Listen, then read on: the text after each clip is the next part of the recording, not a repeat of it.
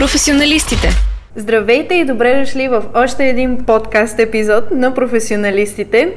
Предаваме ви, да се каже на живо, от умната фабрика на Schneider Electric в Пловдив, където сме на гости на Мария Топчийска, изпълнителният директор на умната фабрика, която днес ще ни разкаже малко повече за своята работа.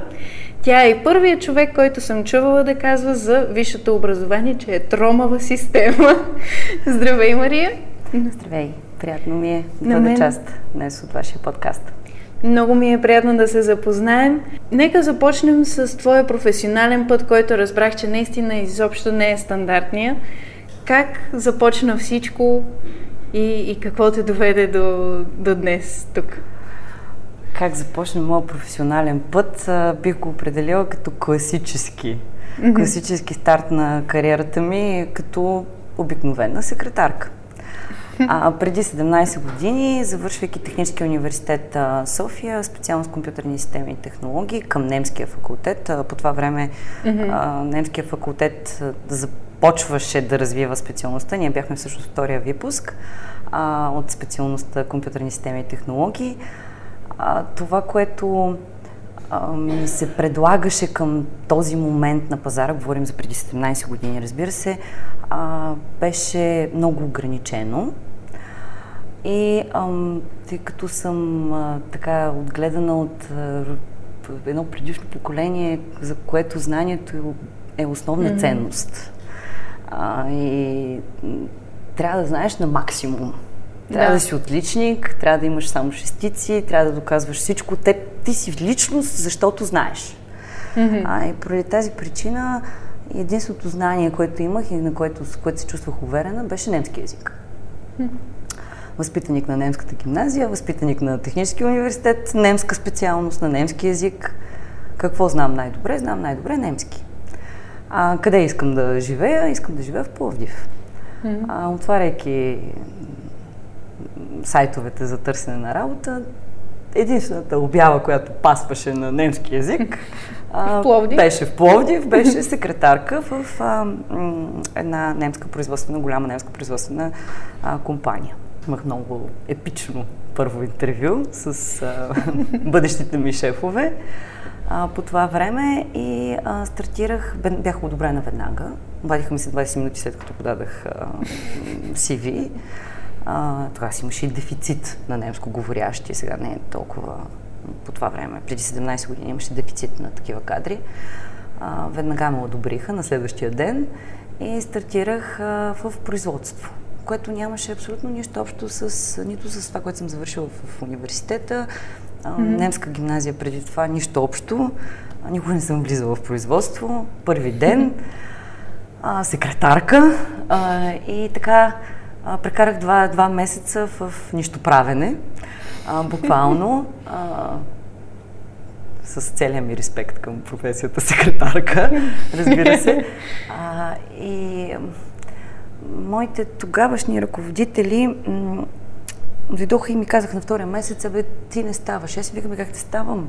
Нали, дайте нещо да правя тук. Немски все пак говоря. И те казаха, не, не, не ставаш, ти си прекалено квалифицирана за това, което ние сме те одобрили, искаш да се преместиш в IT отдел. Казах, не, мене тук за два месеца много ми хареса. За тези два месеца имах възможността да да се разгледам в производството, в производствената среда, какво се случва. Mm-hmm. И всъщност започна да се формира в мен една мисъл, че това, което виждам на така наречените shop floor ниво, т.е. На, на производствената да. зона, всъщност е много интересно.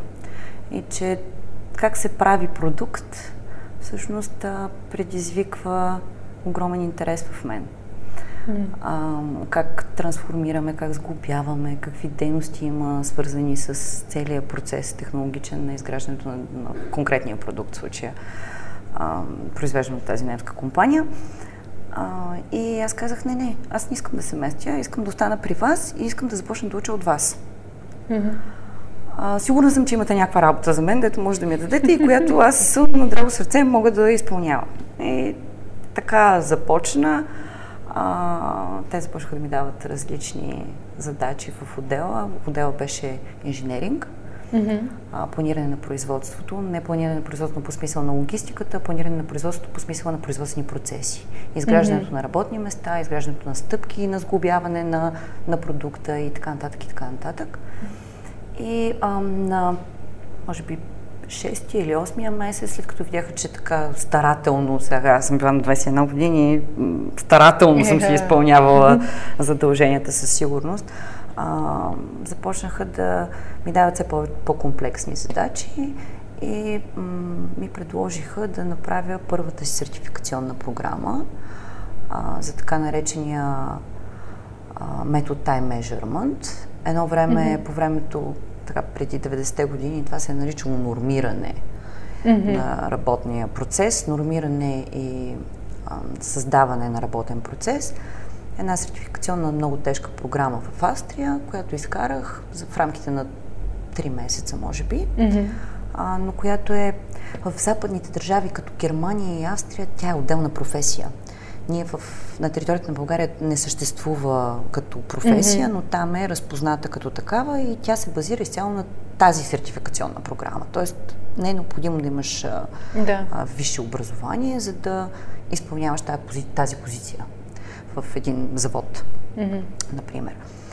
И положих доста усилия, завърших въпросната програма, след което преминах през още няколко подобни сертификационни програми за управление на производство, които са абсолютно независими от университетите. И а, продължих така пътя си в същата компания, като а, в съвременния свят го наричаме процесен инженер. Процесен mm-hmm. инженер е човек, отново пак казвам, който създава а, производствени процеси. С други думи, това, което повечето от вас са гледали в Discovery, How It's Made, една поредица, е това правят процесните инженери. Казват как се прави даден продукт, през какви стъпки трябва да мине, какви приспособления трябва да има, какви машини трябва да има, за да се създаде дадения продукт.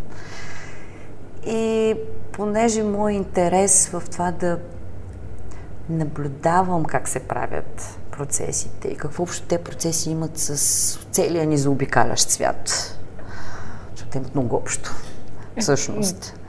Със сигурност. ме отведе в последствие към още няколко, така минах през още две позиции като процесен инженер и от била съм на 26. Сега, сега съм на 38, смятаме преди колко години, 12 примерно. Mm-hmm. в случая на 26 години избрах а, да поема един риск и да стана независима и да не работя за никой.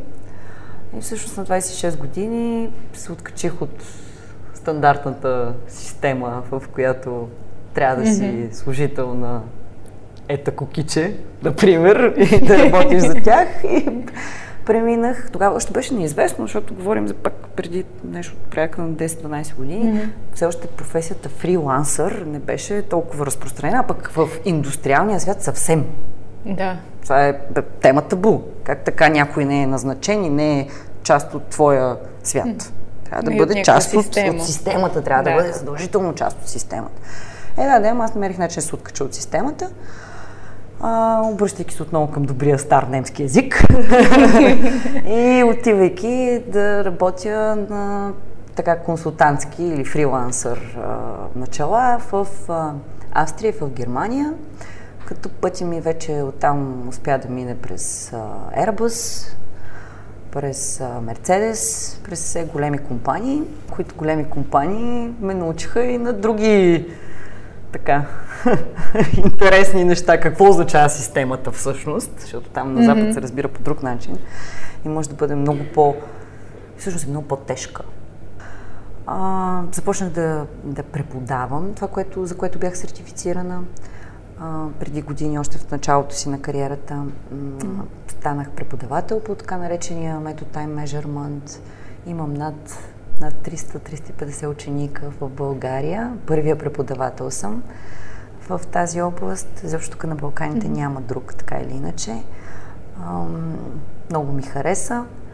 А, по това време започнах и да се запознавам с неща, свързани с Lean Manufacturing. Това е нещо, което отново не се преподава в университетите. Да. Това е отделни академии, отделни а, абсолютно независими от конвенционалната система, от стандартната система на образование, а, методологии. и дейности и натрупах и там знания. Впоследствие факта, че бях фрилансър, който сам си избираше проектите, сам си избираше за кой да работи, mm-hmm. това, което му е интересно да работи. Винаги съм си го избирала на базата на най-голямото предизвикателство, какво не знам. Mm-hmm. Чела съм за това в дебелата книга, обаче дайте сега да видим тази дебела книга в реалния живот как ще я приложим. И не съм си избирала лесните битки, а винаги съм си избирала най-трудните. Да. Защото през най-трудните ам, през най-трудните даваш ти най-много от себе си. То не е само за тебе. Ти учиш и ти самия много, обаче през трудната битка и даваш ти най-много. Защото mm. когато е лесно, когато е нещо, което си правил, когато е нещо, което само копираш и поставяш в нов, нова среда, правил си го преди това, а, то тогава м- може да се успиш. Да. И да забравиш нещо и да не доставиш максималното, да не дадеш и на клиента от среща максималното. И, и става и скучно и лесно. Това беше един много приятен период, защото работиш 6 месеца, 6 месеца си почиваш. Е, да. а, виждаш много, обикаляш много, живееш в други страни. Със сигурност си натрупваш и други умения за справяне с живота. Mm. А, имаш много различни истории, къде забавни, къде трагични. А, и в последствие, последствие и аз като повечето от жените избрах пътя на майчинството. Е, който също не е най-лесният който път. всъщност не е най-лесният път, да. И а, по, по така чисто практически причини и избрах а, а, Schneider Electric Пловдив. Аз им бях обучител. Аз им бях uh-huh. човек, който при мен имаха няколко различни обучения. Водех различни обучения за тях. И ми предложиха позиция, mm-hmm. съвсем на шега, съвсем на майтап, по време на една цигара. Искаш ли? Защо не искам? А, и всъщност се присъединих към компанията 2016 година като Lean експерт. Mm-hmm. Lean експерт, вече на база на този голям опит, който съм изградила през различните предприятия, през виждайки как се прави от а, самолет да. до туалетна хартия. А, и обратно. А, и се присъединих към Schneider 2016 като лин експерт. Впоследствие а, станах ръководител на отдел индустриализация и поддръжка. Mm-hmm. И от а, 2020, за добро или за лошо, съм и изпълнителният директор на компанията. Това наистина е абсолютно невероятен професиален път. Наистина, това е толкова ценен опит, предполагам си придобила от всичките тези а, нали, всички тези обучения, които си получавала за сертификационните програми, но и които си давала. Има ли едно, което си запомнила най-много или някое, което те е научило на качество, което и, и сега е много ценно за теб като изпълнителен директор? Ако трябва да се върна ретроспективно и да кажа кое ми е доставило най-голямо удоволствие, от кое съм научила най-най-много, mm-hmm. със сигурност това да преподаваш е нещо, което много рядко на човек му се отдава възможност да прави. Mm-hmm.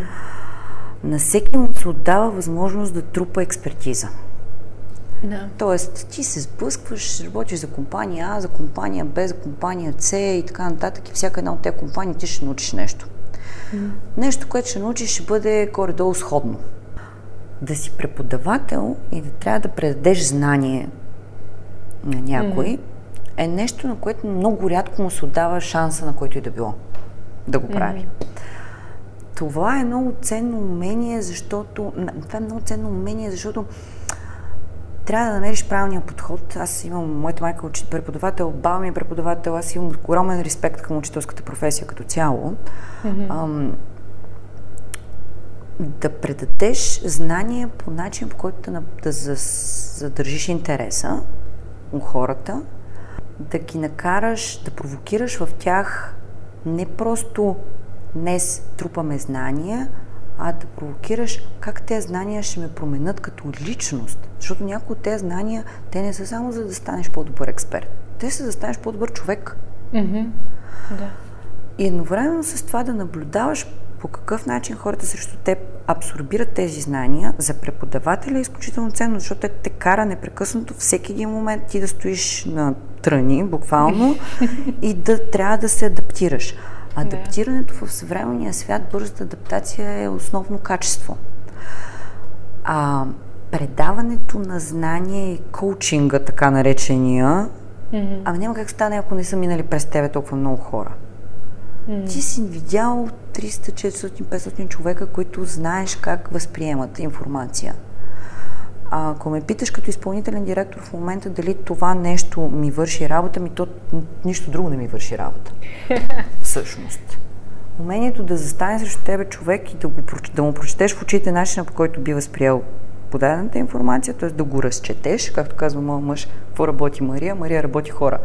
а, да, умението да разбереш другия и да го накараш дали да изпълни дадена задача, дали да научи нещо, за да изпълни дадена mm-hmm. задача, това е а, нещо, което е безценно. А преподаването е развива мускула в тая насока.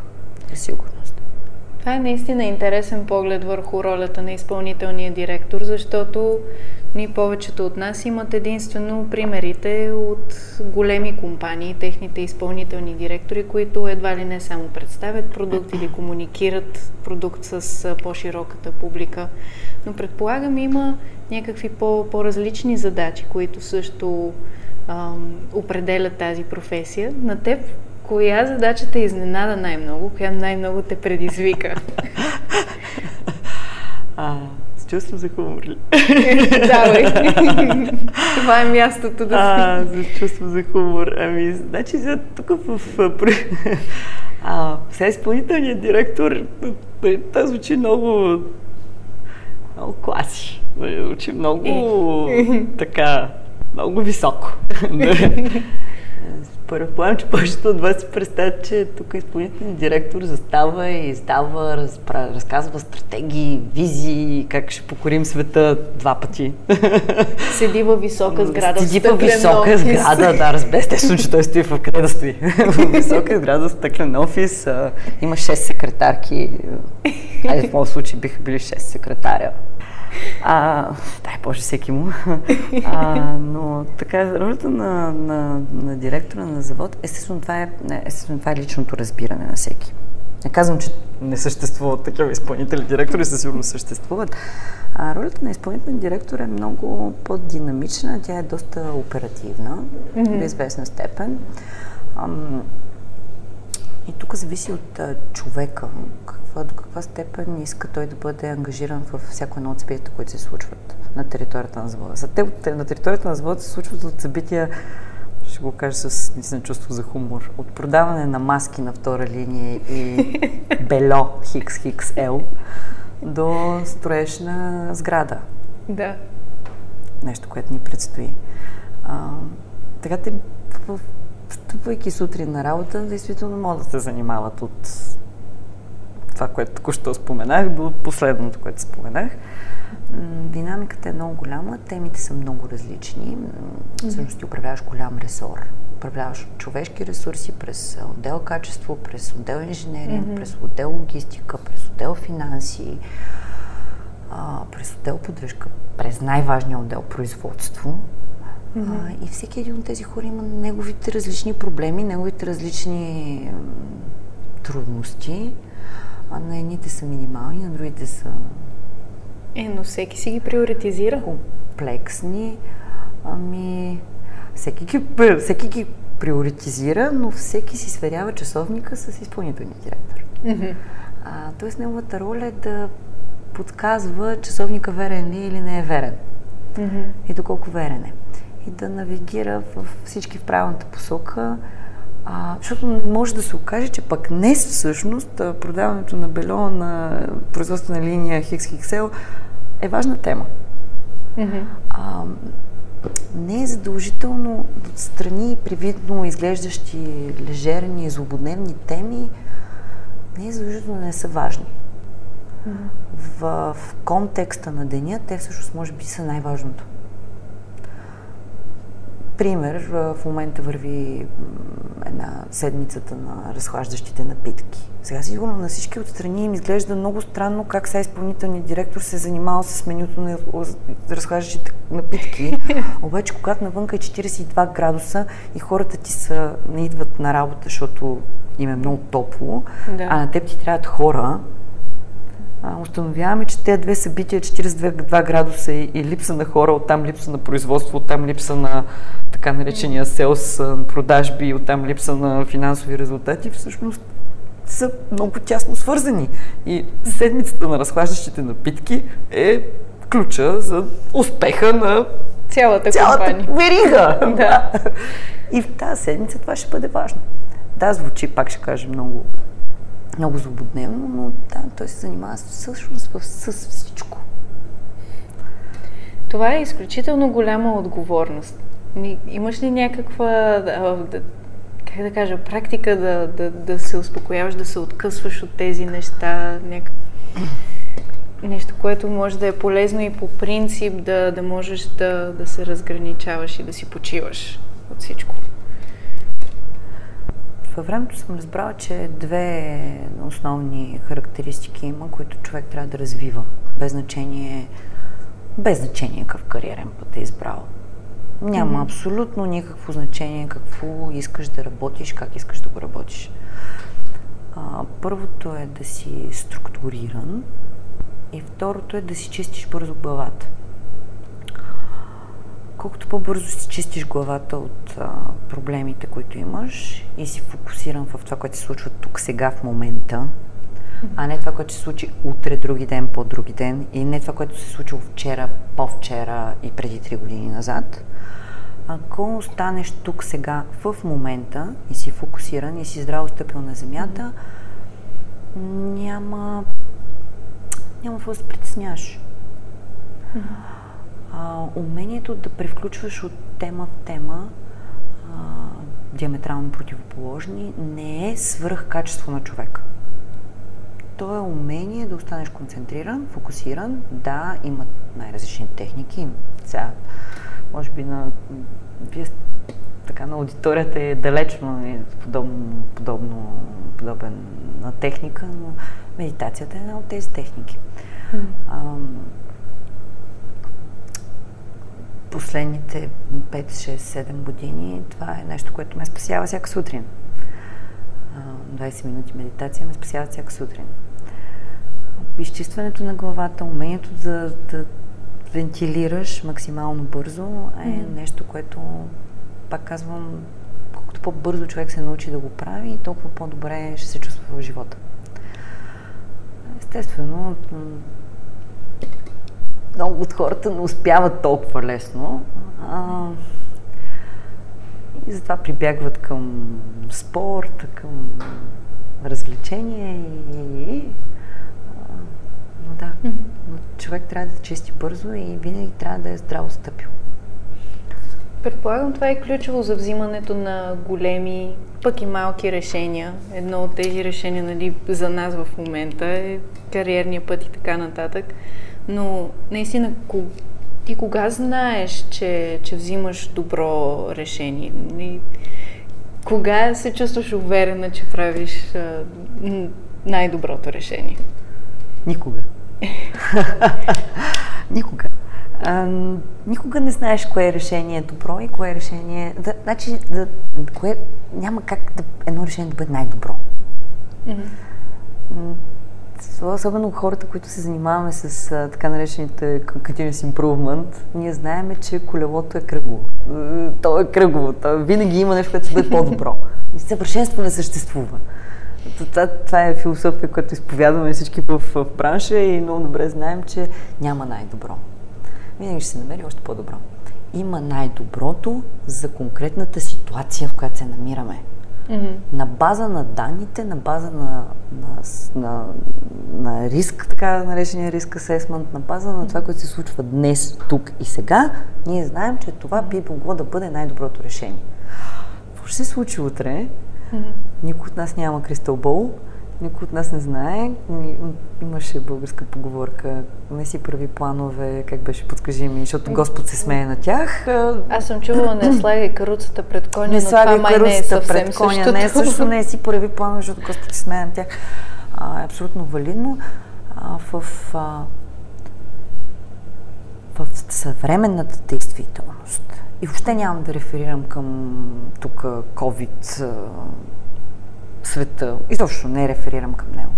Реферирам към съвременната действителност, която има абсолютна динамика. Всеки ден се случва нещо различно, което разтърсва да. света под някаква форма. Ако човек продължи да мисли по традиционния, класически начин на планиране. Ама сега планирам тази седмица, пък следващата седмица, пък три години напред, какво ще ми се случи, е обречен. Mm-hmm. Съвременния свят планираш тук, сега, днес, какво ще правим днес, заедно с тебе. Да. и правим опит да планираме напред, но винаги си отваряме, оставяме една вратичка, защото трябва да избягаме от нея, понеже нещо може да ни сътресе къщичката. Mm-hmm. И затова адаптирането, бързото адаптиране, умението за бързо адаптиране, умението за бързо придобиване на знания, mm-hmm. които са знанията на днешния ден, не на предния, не на утрешния, на днешния ден знанията, а, е от изключителна важност, за да може да бъде човек а, адекватен. Предполагам също релевантен за земен, все пак да остава в а, съвремието такъв конкурентен? Конкурентен става по този начин. Mm-hmm. Конкурентност, конкурентоспособността е функция на тези две, така, на тези няколко събития. Mm-hmm.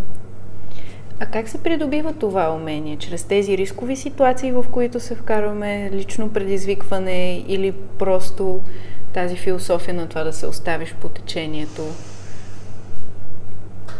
А сега със сигурност опита, поставяйки в много ситуации, дали опита и грешката, това е една тема, която е свързана с как, как бъркаме. Да. И като сбъркаме какво учим от това, което сме сбъркали. тук преди да започнем, аз разказах една история за моето дете и неговия пълен провал. а,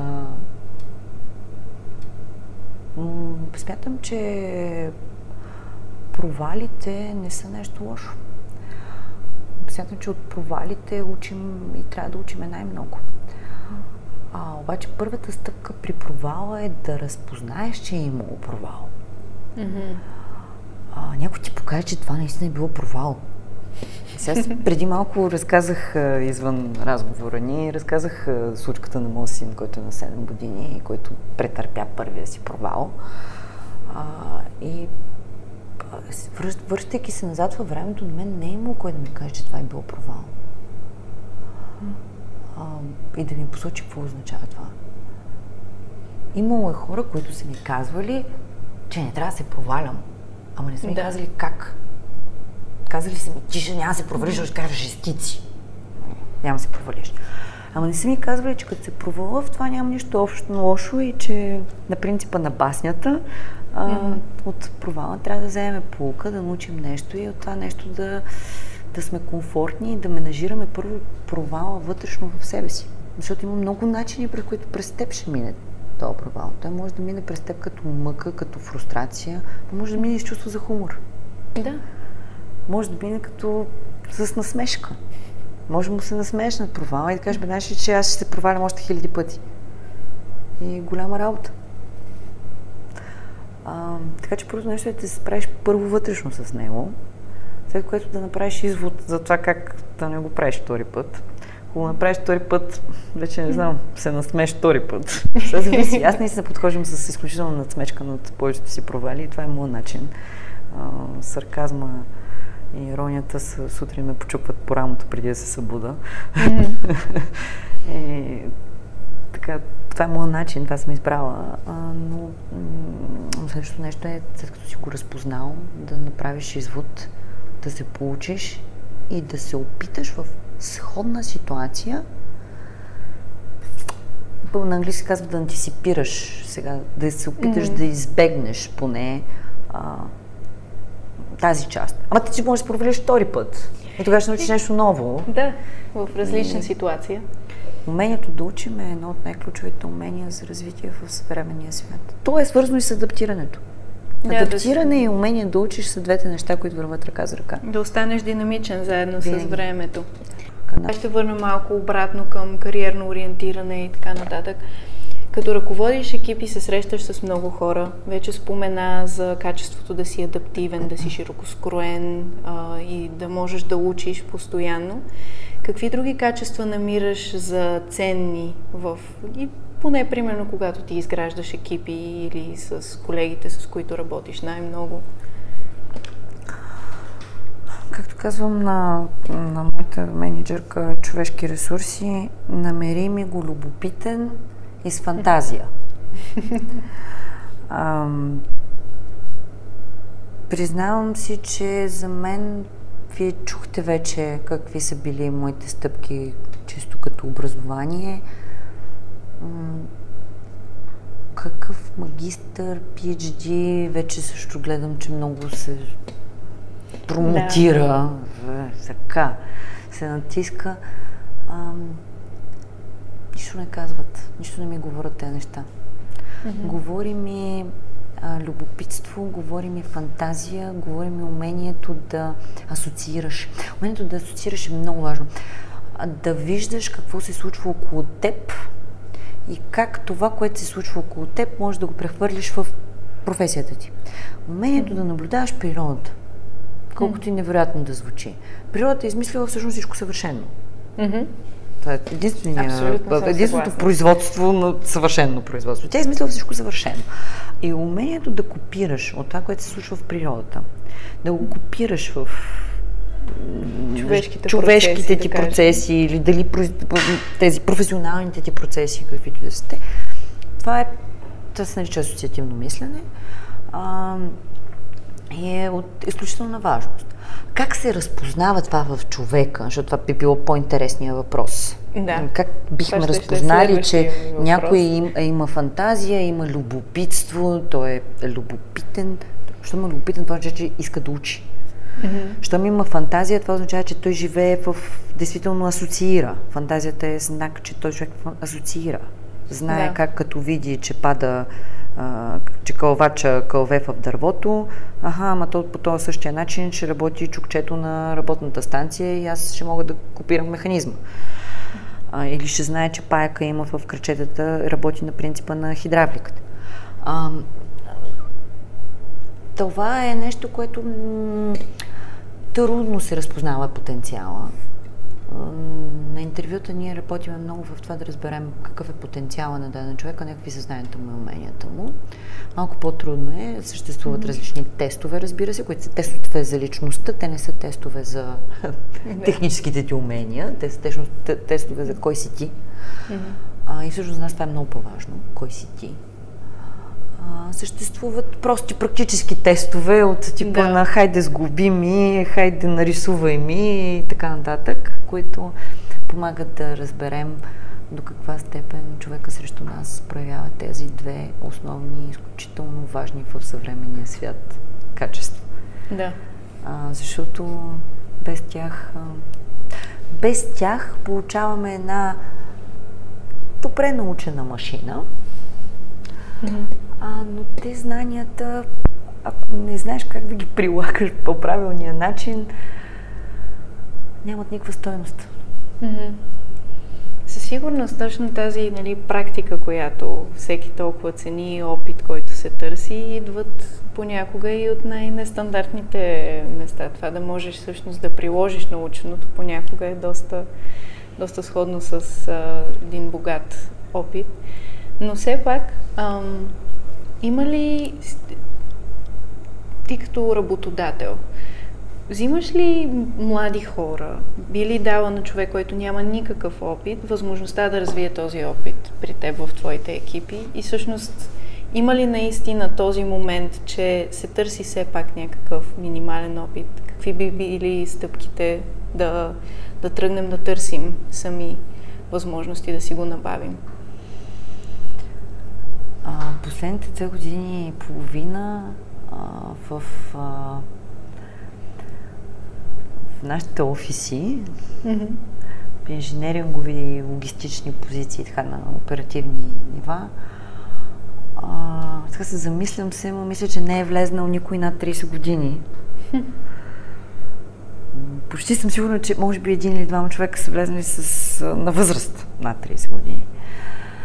Всички останали са дошли от скамейката директно. А, или имат много минимален предишен, предишен да. опит. А, всеки един от тях а, дали е влезнал през стъжанска програма, дали е влезнал през обикновена обява и ние сме го харесали, точно защото сме разпознали, че има някакъв потенциал. Няма никакво значение всъщност. А, аз не обичам да работя с млади хора. Mm-hmm. Аз обичам да работя с млади хора, защото от тях, от тях може да научиш страшно много.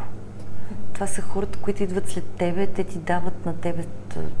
Оставяме всеки един от нас, след първата ни година на стъжанска програма, 2020 ни беше първата година на стъжанска програма. Mm-hmm. Преди това не сме имали такава и аз казах на края на годината, извинявам се, 2021, и аз казах на края на годината, искам да а, дойдат всичките стъжанти, те бяха 5 човека, ние нямаме толкова голяма администрация, сега трябва да бъдем да. наясно, 5 човека за нас са 10% от цялата администрация, което не е малко като процент, mm-hmm. а, 5 човека дойдоха и казах, викам, искам сега да ми кажат какво са правили една година при нас. Не знам какви са им проектите. Естествено, искам да дойдат и да ми разкажат да. детайли, да презентират, да направят презентации. Искам да ги чуя.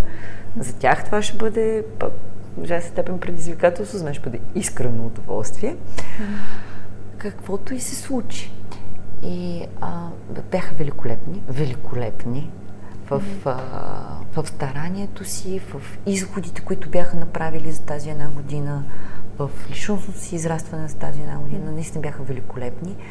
И аз, понеже бях заедно с а, техните ментори, да. всъщност те имаха ментори, а, част от екипа. Част от екипа и слушахме и слушахме презентациите на всеки един от тях. След което те естествено излезнаха от разговора, аз останах само с менторите и им казах, викам, бей хора, тук знаете ли какво ни се случи току-що? И те, е, какво ни се случи? Викам, не изпитвате ли искрено удоволствие? Те, да, бе, верно, Мими. Викам, не изпитвате ли, не си ли припомнихте ентусиазма да работиш?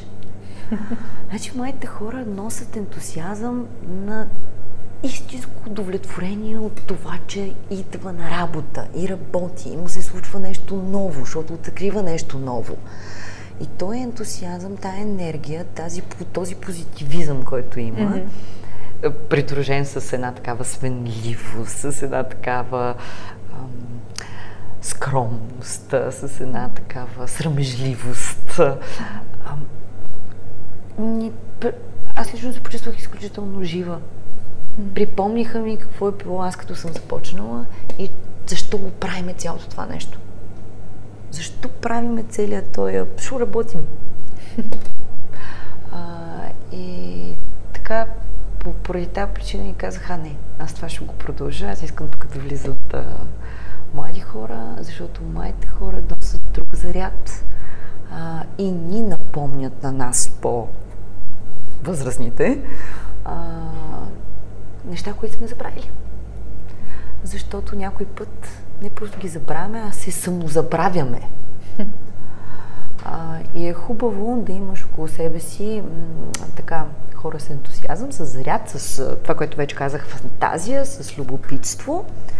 А, и за това и ги търсим такива, да. за да може те а, да поддържат а, всички останали, да поддържат жив организма. Иначе организма ще се амортизира. Страхотно е, че предлагате такива стъжански програми. Всички си търсим дори само като стъпка в а, ориентирането. Много напоследък нашумяват някои специалности и в тех, сектора на техничните специалности, но също така бизнес, менеджмент, бизнес администрация – ти като човек, който вече нали, съвсем навътре работиш в точно тези сфери, би ли препоръчала едно такова образование или по-скоро един по-широко скроен път, какъвто е твоя, е, ти носи повече а, умения, които са ценни? Няма верен отговор на въпроса. Няма верен отговор на въпроса, защото ам, избора на образование до известна степен трябва да бъде и отговор на въпроса кой съм аз. Mm-hmm. А, интроверт ли съм, екстроверт ли съм, човек, който обича репетитивни събития ли съм или човек, който обича да мисли по посока, по-разгърнато, по-масштабно. Всеки един първо трябва да си отговори на кой съм аз и какъв, какъв съм аз като човек. И като си отговоря какъв съм аз като човек, или се опитам да намеря такъв отговор, да направя опит да се насоча на там, където би ми харесало и бих се чувствал щастлив. Mm-hmm. Ако говорим за професиите на бъдещето, ако говорим mm-hmm. за това какво в бъдещето ще се случва, ще се случва, разбира се, много повече а, данни, ще се случва много повече анализ на данни, ще се случва много повече събиране, съхранение, структуриране и разчитане на данни. Тоест, умението да можем да работим с данни ще бъде едно от най-ценните умения. Без значение каква е сферата на производство. А, на сферата на работа. работа. А, това няма никакво значение. Боравенето с данни е нещо, което е, ще бъде основен и ключов елемент. А, аз съм на мнение, че независимо какво избираш в кариерния си път, винаги трябва да има едно основно а, теоретично, айде най-образно казано, знание, което трябва да притежаваш. Задължително трябва да имаш поне една експертиза. Mm-hmm. Една експертиза, нещо в което да си да се чувстваш уверен. Ако пак върнем разговора в началото, на моя първи кариерен ден, на моя първи професионален ден, единствената ми експертиза и това, което съм се чувствал уверен, аз го казах, е бил немски язик. Но то ми е дал основа. То ме е връщало и ме е заземявало. И не ме е карало да лета в космоса. Не ме е карало да се отвявам и да казвам, ама аз тук след тези хикс години, знаеш колко много неща научих, колко много неща знам и сега mm-hmm. имам, мога да стана и, и космонавт. Е, не мога да стана космонавт. Винаги ще се връщам назад и ще кажа, аз знам едно нещо, наистина го знам много добре и това е това. В случая немски, например. Mm-hmm. Просто го давам като пример. Да. А, м- информационният свят, в който живеем е м- така, многото, многото различни източници, които имаме и можем да, да достъпим. А, могат по някой път да създадат а, една криворазбрана действителност а, и да създадат а, очаквания, които да не се оправдаят последствие. Знаеме какво означава драма в литературния жанр драма, когато да. очакванията се разминават с действителността. А, може да се стигне до такива моменти и човек, а, пак казвам, трябва първо си да даде сметка кой съм аз и какво аз всъщност наистина мога. И какво би ме направило щастлив. Mm-hmm. Много ти благодаря за този разговор. Абсолютно безценни съвети, безценен опит сподели с всички нас. И наистина ще се радвам, ако можем да го продължим в някакъв момент, защото имам чувството, че има още много теми, които можем да засегнем заедно и да дискутираме. А вие продължавайте да следите подкаста, защото наистина предстои още много и ще се радваме да ви запознаем с още много страхотни хора, от които да получим поне малко успокоение, че професиите на бъдещето не зависят само от един единствен избор. До нови срещи! Професионалистите